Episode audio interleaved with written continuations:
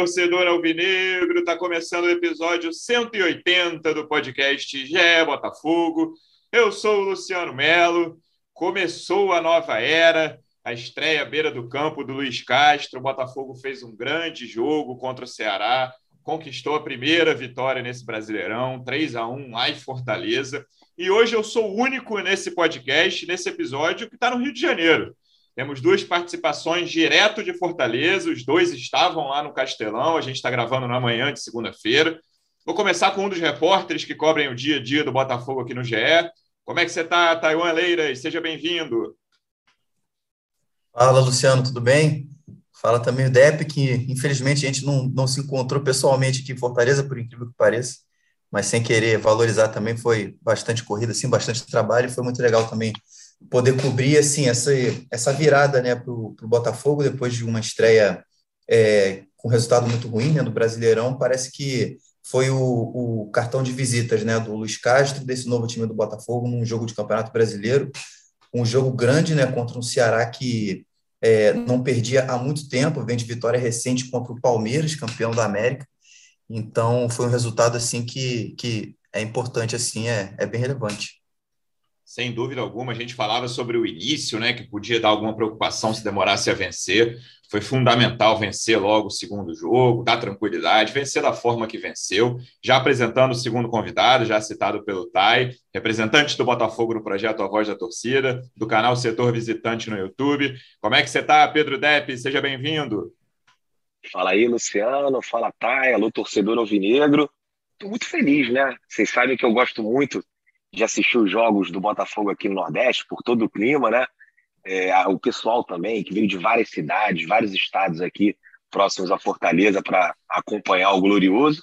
E assistir um time bom é outra coisa, né, cara? Jogando futebol, que isso, parecia né, que eu estava vivendo um sonho ali no Castelão. A gente costumava viajar para todos esses jogos fora de casa, ganhava um ou outro na sorte, empatava, perdia muito. É, confesso que não estava esperando uma vitória tão contundente por parte do Botafogo. Rolou meme aí do, do, do dos palpites do GE, estava tava pintando todas as. É, oito jornalistas deram vitória do Ceará, um empate. Mas ó, se me perguntasse, eu colocaria empate ou vitória do Ceará também, né? Até por, por conta do momento que eles vivem, como o Tai também disse aí, né? Já vinham numa sequência aí de 15 jogos sem perder no é, Castelão. E uma grande vitória Mas... sobre o Palmeiras na estreia, fora de casa, né?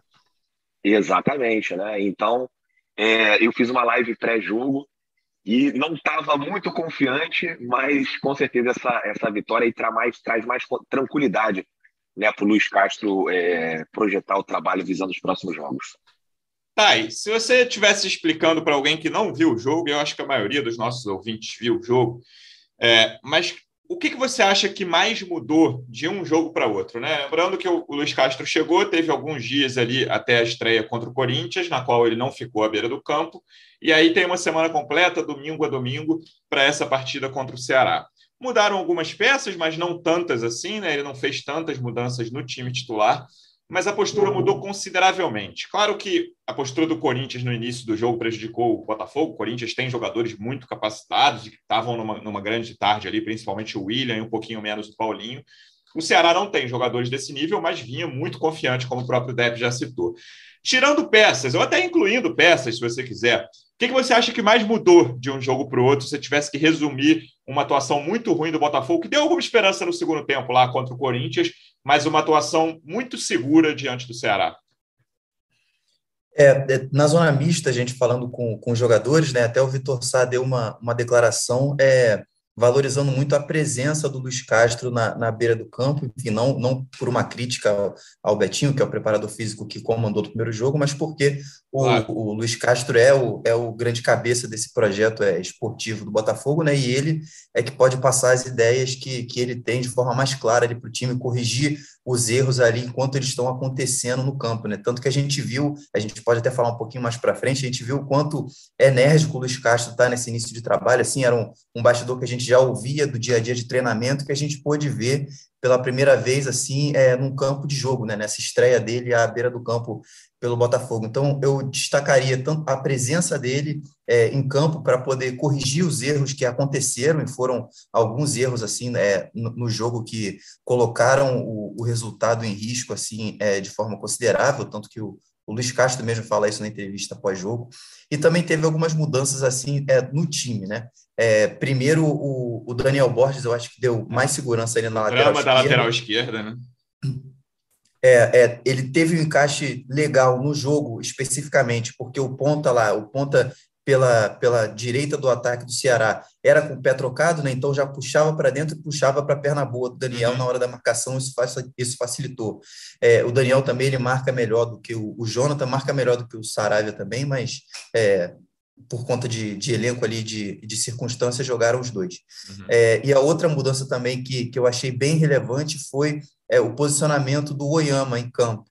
É, no primeiro jogo eu via muito mais o, o, Patrick como esse primeiro volante ali ajudando na saída de bola e, e, no jogo contra o Ceará a gente viu muito claramente que o Oyama era que estava comandando ali o, o, meio de campo nessa saída e também na marcação. Ele deixou o Patrick um pouco mais solto, não sei se por uma questão de, de característica ou até de intensidade que o Patrick está precisando é, evoluir um pouquinho, talvez, mas o Oyama ele teve uma responsabilidade maior ali de, de, de correr no meio de campo, de organizar ali também na hora da defesa e eu acho que ele foi um dos destaques assim é, é, menos óbvios né, do jogo. É claro que a gente vai citar o Vitor Sá e o Erisson, Sim. que foram os responsáveis diretos pelo resultado, mas alguns jogadores também, é, de forma mais discreta, é, ajudaram o Botafogo, principalmente nas horas mais dramáticas assim da partida, naquela, naquele meio final ali de primeiro tempo, quando é, o, o Ceará poderia ter virado é, tranquilamente ali Sim. o jogo, não virou muito por conta da atuação de algum desses jogadores. Eu acho que até a, a outra mudança de nomes, é, se o Diego Gonçalves não fez um grande jogo, e nem o Chay centralizado fez um grande jogo, eu acho que aumentou a intensidade de recomposição, principalmente pelo lado, a presença do Diego Gonçalves. Ele tem muito mais intensidade do que o Chay, que foi quem jogou pelo lado, com o Piazon centralizado naquele primeiro tempo contra o Corinthians. E concordo com a avaliação do Thay sobre a lateral esquerda, mesmo com o elenco atual do Botafogo ali, não sei como vai ser o Ramalainen, né? Mas com os laterais esquerdos que a gente conhece, eu tenho mais segurança no Daniel Borges, mesmo improvisado, do que no Hugo e no Jonathan, e gostei muito do Oyama. Essa mudança do Oyama, né, de, de função, fora as mudanças de peças propriamente ditas feitas pelo Luiz Castro, eu acho que foi bem importante, e o, foi bem importante a mudança do Oyama, porque ele tem uma característica diferente do Patrick e do Tietchan, né? Eu acho que você olhando como peças, até pelo que eles já fizeram no futebol até hoje, certamente o Patrick e o Tietchan já fizeram mais do que o Oyama, você pode imaginar, ah, o Patrick e o Tietchan vão ser os titulares. Mas eu tenho a impressão de que o Oyama, o Luiz Castro vai ter dificuldade de tirar o Oyama desse time. Não estou cravando aqui o Oyama titular até o fim do ano, mas pela característica, eu acho que o Oyama tem boas chances de ficar entre os titulares, ainda que possam jogar Patrick e Tietchan juntos com ele, né, os três ali, ou escolher o Patrick ou o Tietchan. Mas o Oyama, pela característica, ele, assim, é titular desse time, pelo menos por enquanto, sempre pode mudar, a qualquer hora a gente conhece futebol. O Oyama já teve uma fase ali pior no meio da Série B, ele começou muito bem, terminou muito bem, mas eu gostei muito desse jogo dele. É, temos que ter calma, Luciano. Eu não me lembro quem uhum. foi nesse podcast que uma vez comparou o Oyama ao Pirlo. Não sei se foi o Davi, se foi você, mas já rolou. Eu, eu sou inocente, né? Mas alguém falou aí, lógico, né? Guardar as devidas proporções. Mas o Oyama é um jogador que eu acho que ele casa com esse estilo de jogo do Luiz Castro. É, até pelos valores envolvidos, pelo nome dos jogadores né, que foram contratados, eu imaginava o, o Oyama no banco. Né? Até porque, na minha visão, ainda tem um pouco de dúvida para saber se ele vai conseguir é, aguentar esse tranco da Série A. Né? Ontem fez uma partida muito boa contra o Corinthians, nem tanto. Vamos ver é, como que ele vai reagir nesses jogos mais importantes, os jogos contra times melhores, como o Palmeiras, né, o Flamengo, o Atlético Mineiro. Então, assim, é, na minha cabeça, eu imagino esse meio-campo do Botafogo com o Ian, o, perdão, com o Tietchan, com o Patrick de Paula e o uhum. Lucas Fernandes. Mas acho que, a, a, até pelo, pelo estilo de jogo, pela proposta do Luiz Castro, né, o, o Iama faz sentido também, né? E vai depender dele nesses próximos jogos, se conseguir manter esse padrão de, de atuação, acho que ele pode até virar titular e seria maravilhoso, né, cara? Porque é, a, a, gente sempre sofreu muito com essa falta de elenco, a gente tinha ali os titulares, pô, era um negócio muito na conta ali, fechadinho, e se você tivesse uma lesão, algum jogador fosse suspenso ou tivesse é, é rendendo abaixo, você nunca tinha ninguém para substituir. E agora a gente vê, né, em algumas posições, o Botafogo muito bem servido né? Tem muita gente para entrar ainda, né? Ontem o Botafogo fez uma boa partida é, e a gente ainda tem aí o Sauer para jogar o primeiro jogo, tem o, o Cuesta, né, para estrear, tem o Lucas Fernandes também. Então, assim, são várias opções que a gente vem ganhando.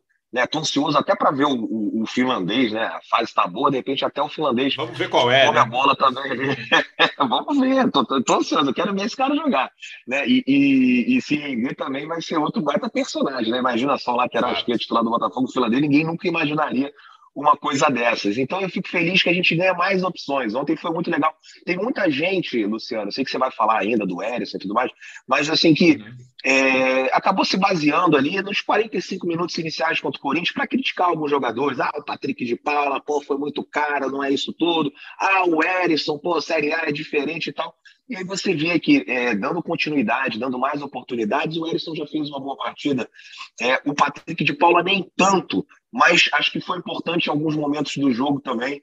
E, e a tendência é que com o time com mais tempo para treinar, né, é, a, a, os jogadores né, acabam acabem é, subindo de produção. Então temos que ter paciência e, cara, e aproveitar esse momento que é muito legal. Ver o Botafogo viajando, né, indo jogar fora de casa, com chance de ganhar, né, disputando de igual para igual e em determinados momentos jogando até mais do que o adversário. É, cara, como é, deixa teve... só... Diga. Foi mal, Luciano. É só aproveitar esse gancho do, do DEP para é, dar um bastidor. A gente estava falando sobre o Oyama, né, e tem a ver com isso. É, conversando com, com umas pessoas do clube sobre é, a janela que passou e a janela que virá né, em julho, é, para saber mais ou menos como seria a estratégia, como seria é, a postura do, do Botafogo no mercado. E o que o, o, o pessoal passa para a gente é que a janela de julho vai ser muito pontual, assim, que o corpo do elenco está feito e que a janela de julho vai ser é, é, interessante porque muitos jogadores que não estão disponíveis agora estarão em julho por conta da, da temporada europeia, do fim dos contratos, mas que vai ser um, uma janela com, com muito menos movimento assim em termos de quantidade de nomes. Né? Podem vir nomes com mais qualidade, mas, com, é, mas em menos, mas em menos é, quantidade, justamente porque esse corpo do elenco já está feito e porque a diretoria aposta muito é, no trabalho do Luiz Castro para chegar em, em, julho, chegar é, até o final do ano, é, com uma outra visão desse elenco.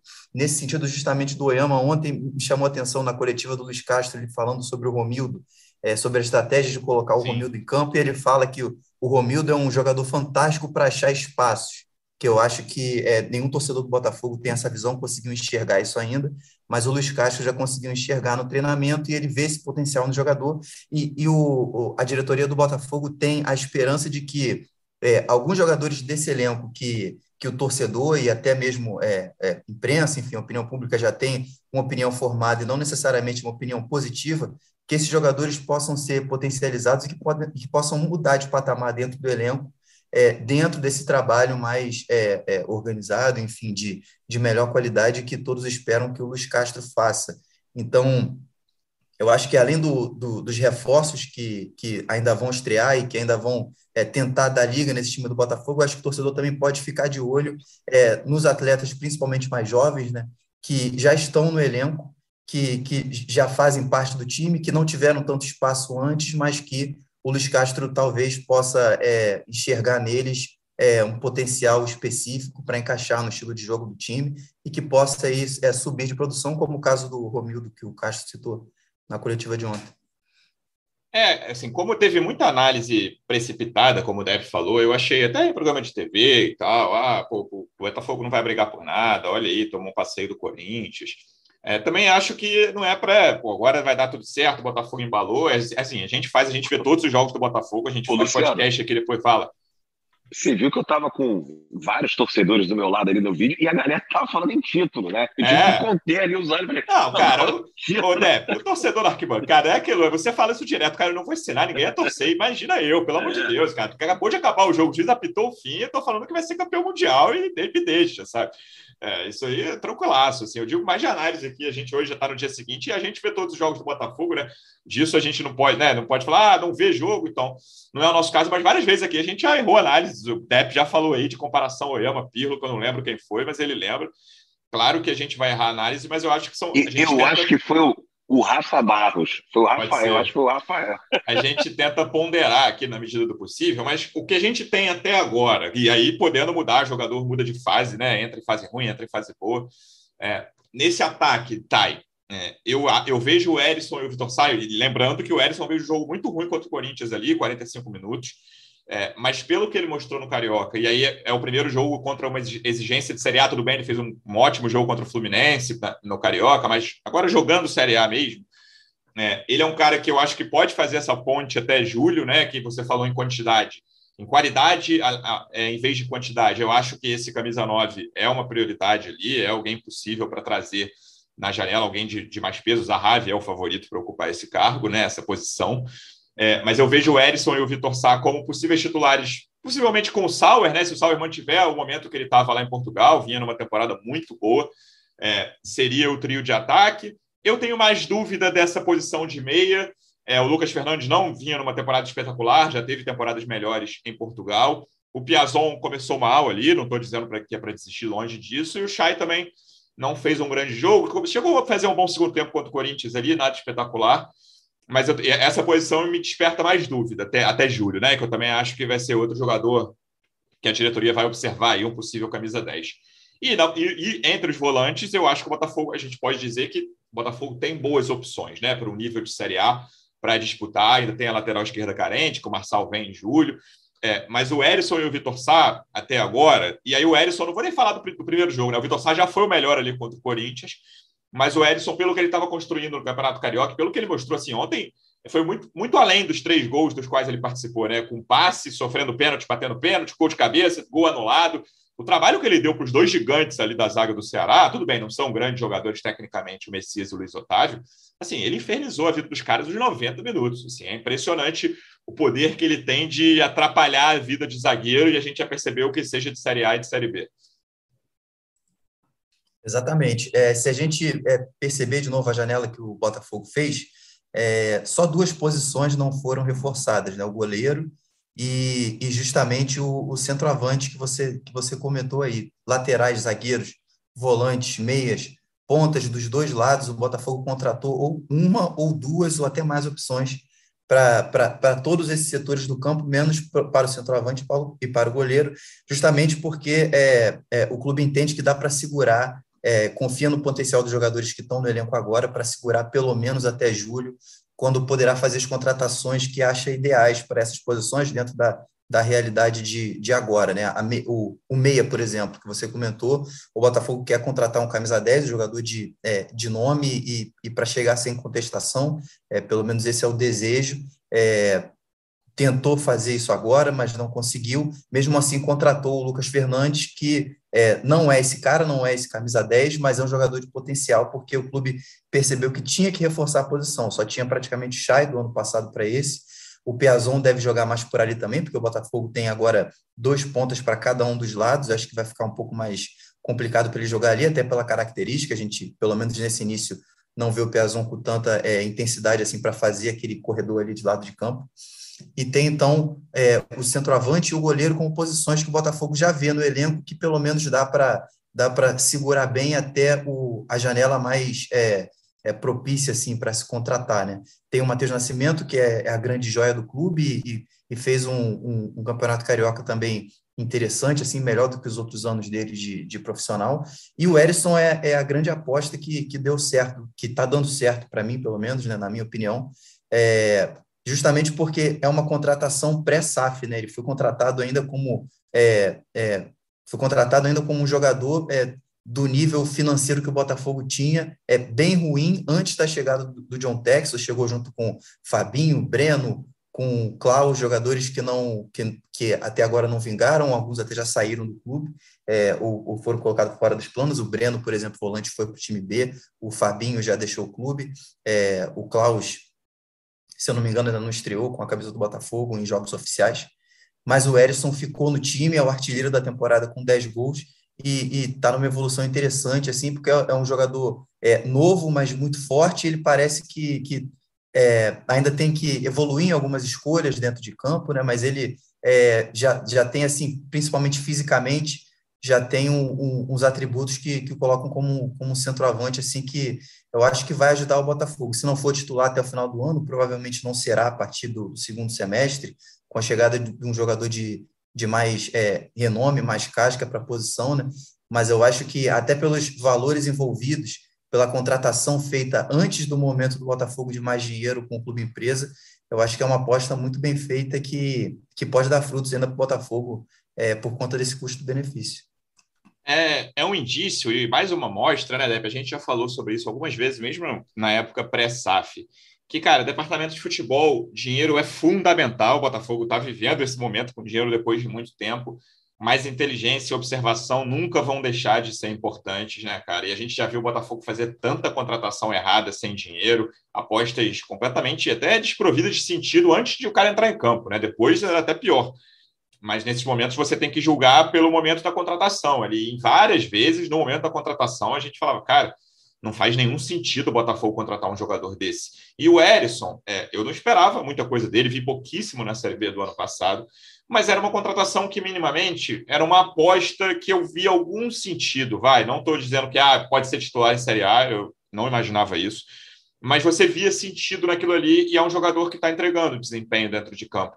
E essa observação, o Botafogo com dinheiro não quer dizer que o Botafogo tem que parar de olhar para clube pequeno, né, cara? O Botafogo já teve jogador importante que veio de clube pequeno e tem que olhar campeonatos estaduais, né, no, no ano que vem, campeonato de Série B, Série C, esse ano para trazer jogador.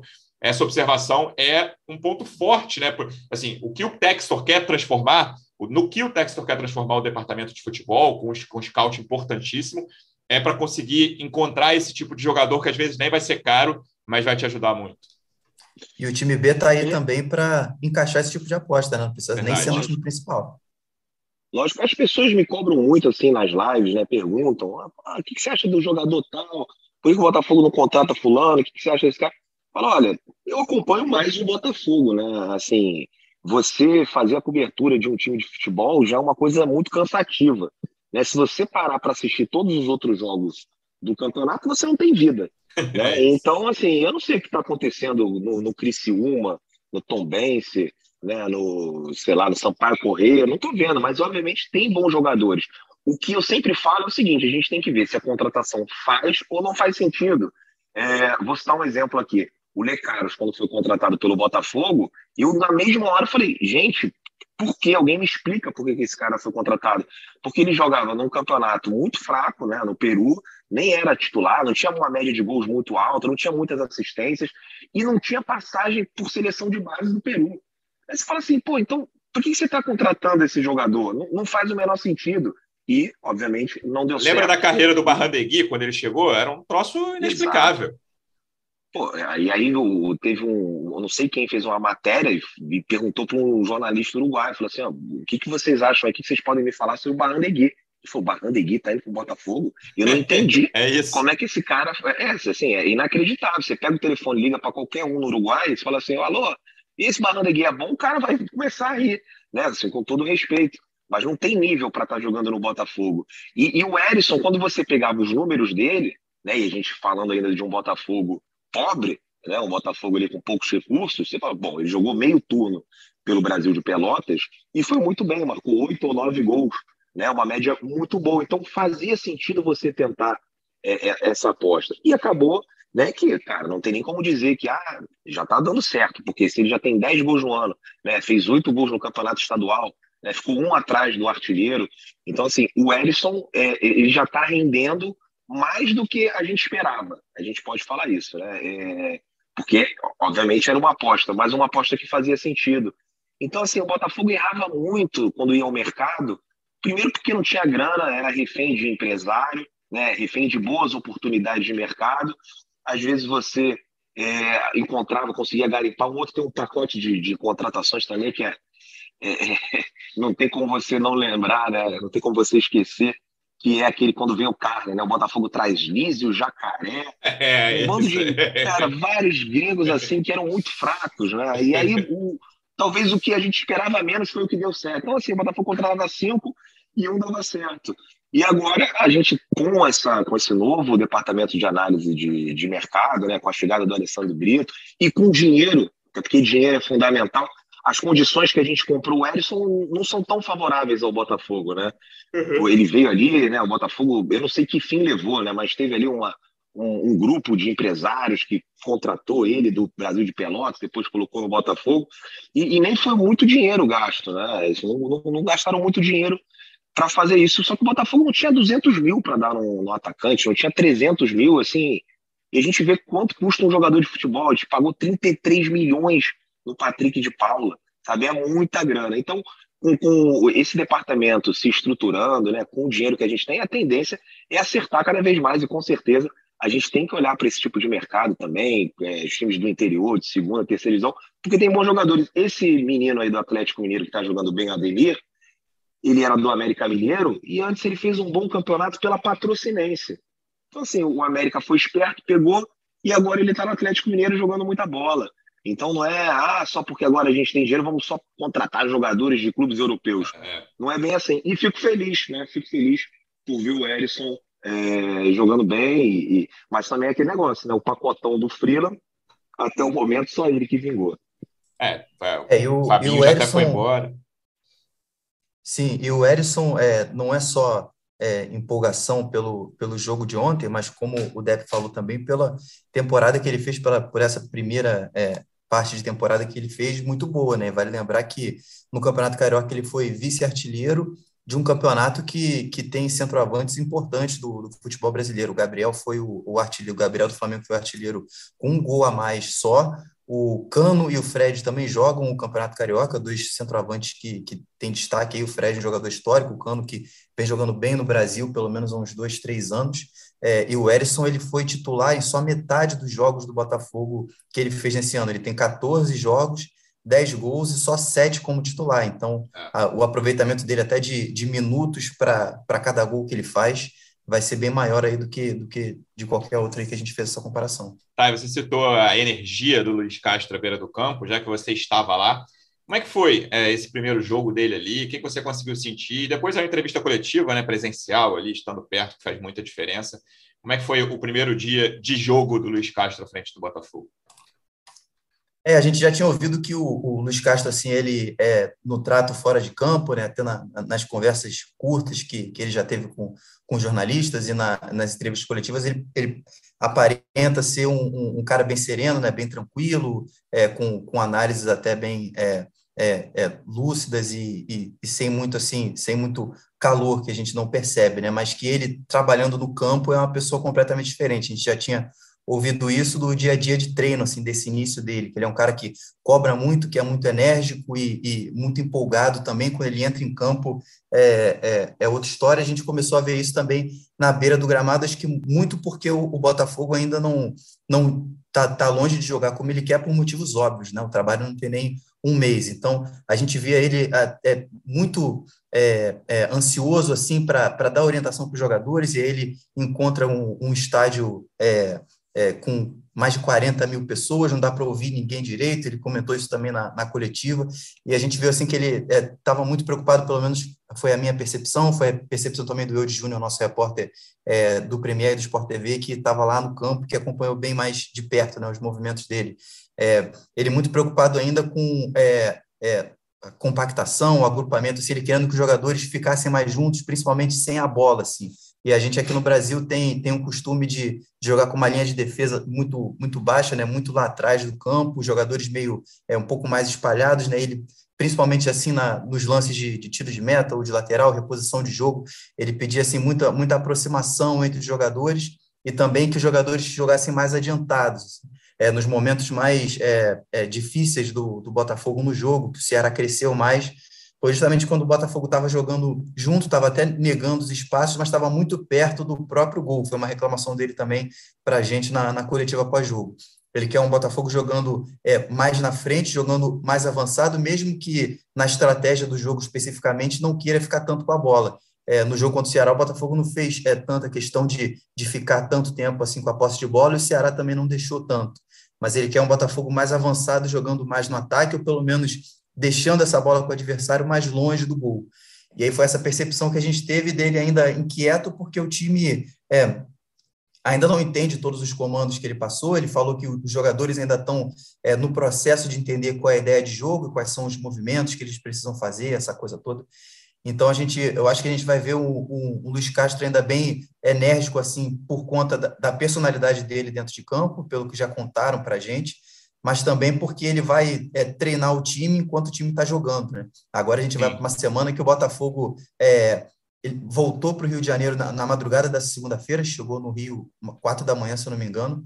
É, na terça-feira, amanhã, já vai para Brasília, volta na, na quarta noite ou na quinta-feira e depois, no fim de semana, já volta para Goiânia para jogar contra o Atlético Goianiense. Então, como é que você vai encaixar dia de treino, o tempo para poder trabalhar o time nessa, nessa uma semana aí que vai ter daqui até o próximo domingo? É praticamente impossível. E achei que o time melhorou, principalmente depois das duas primeiras substituições, né, do Romildo e Vinícius Lopes ali. Acho que é, encerra o período de domínio do Ceará, que o Ceará melhor no jogo, que começou no, já nos últimos 15, 20 do segundo tempo, do primeiro tempo, início de segundo também mas a partir daquele momento o Botafogo equilibra e, e se torna melhor no jogo.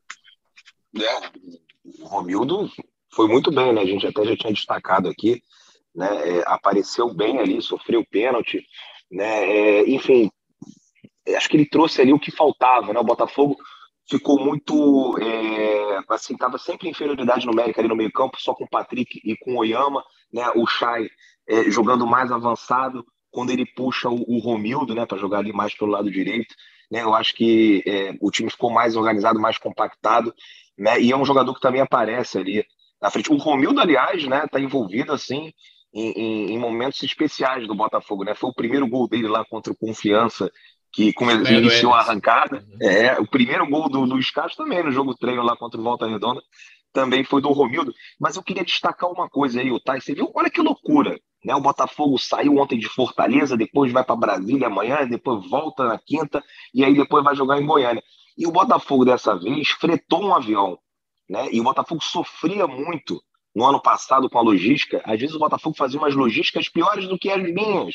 E olha só que eu tento economizar o máximo com passagem aérea e o Botafogo fazendo mais viagens, pegando escala, ficando horas no aeroporto. Então acabou o jogo ontem, o time já voltou. Isso é muito importante, principalmente é, agora que a gente está é, jogando num nível mais alto, né? Jogando Série A é, e pensando também em Copa do Brasil, ano que vem Libertadores. Você vê que as coisas, o clube está se organizando mais e a gente consegue oferecer aos jogadores é, um mínimo de estrutura, né, para a gente poder competir sempre em alto nível, para os jogadores estarem sempre descansados, né. Aos poucos a gente vai conseguindo é, dar esse, enfim, é, é, oferecer essa melhoria, né, que ainda falta a questão do centro de treinamento, né, mas pelo menos agora a gente com essa questão das viagens parece ter resolvido o problema, era uma coisa que me deixava agoniado, porque eu sei o quanto cansativo é né, você viajar para um lado e para o outro, e essa semana vai ser muito cansativa. Eu, por exemplo, vou daqui, vou direto para Brasília, depois eu emendo para agora, vou ficar 12 dias fora de casa. Você não tem voo fretado, né? Avião. Eu, não, eu não posso fretar avião. Ah, faz muita diferença mesmo. E falando em melhorias, eu acho que a bola aérea defensiva é uma dentro de campo a se observar, né, Type? Tudo bem que o Ceará é um time de gigantes, mas é um, é um ponto que já estava, era um ponto de atenção no Carioca, que era outro time, outro Botafogo, e teve foi mais um jogo de dificuldades nesse, nesse ponto. Sim, sim, e foi outro ponto também que o Luiz Castro admitiu que precisa é, tratar com prioridade para os próximos jogos, até porque é, é, algo muito usado aqui, né? Então, é, é uma zaga que está se conhecendo, né? Sampaio com Canu, então, eles vão precisar também é, é, melhorar no dia a dia é, tanto esse entrosamento quanto é, o sistema defensivo inteiro para poder é, fazer melhor os movimentos ali. Acho que não é uma questão só também individual, uma questão do, dos jogadores que precisam se organizar melhor dentro do que o Luiz Castro vai, vai propor. É, vamos ver essa semana cansativa, o que, que o Luiz Castro vai fazer, se vai escalar o mesmo time contra o Ceilândia, quarta-feira, nove e meia da noite, lá em Brasília. A gente volta na quinta. Eu estarei de folga nesse feriado. Rafael Barros vai apresentar o podcast. Aí você pergunta para ele se foi ele que comparou o Oyama ao Pirlo, Depp. Já, já, já começa, abre o podcast assim, aconteça o que aconteceu contra o Ceilândia. Tenho certeza que a torcida do Botafogo vai fazer uma grande festa lá em Brasília. Tem muito botafoguense. Thay, obrigado mais uma vez pela presença e até a próxima, amigo. Valeu, Luciano. Valeu, Depp. Daqui a pouco estou voltando para o Rio também para acompanhar o Botafogo mais de perto e a gente volta aí. Provavelmente a Renatinha, porque eu também vou ganhar um descanso aí nessas, nesse final de semana e ela vai rumar para Brasília. Justo demais. Boa viagem de volta para o Rio. E Depp, obrigado mais uma vez. Boa viagem para Brasília. Tenho certeza que você vai ver muito botafoguense por lá e até a próxima. Amigo. Isso, valeu. Um grande abraço, Luciano, Thay, torcedor alvinegro. Né? Vou encontrar vários botafoguenses em Brasília e queria também deixar os parabéns para os torcedores aqui da região. Tinha muita gente né, do Maranhão, vieram com ônibus, o pessoal da Marafogo, três ônibus lá de Mossoró, no Rio Grande do Norte, gente de Teresina, de Parnaíba, no Piauí, sabe, de todos os lugares aqui, é, e fizeram uma festa muito bonita no Castelão, então eu não posso né, terminar esse podcast sem dar os parabéns para todos os torcedores aqui da região, de Fortaleza também, e do, daqui do Nordeste. Um grande abraço aí para todo mundo. Ótima lembrança. Torcedor Alvinegro, obrigado mais uma vez pela audiência. Até a próxima. Um abraço. Partiu, louco, Abreu! Bateu! Gol! Sabe de quem? Do Botafogo! Do Alvinegro, do Glorioso é o GE Botafogo.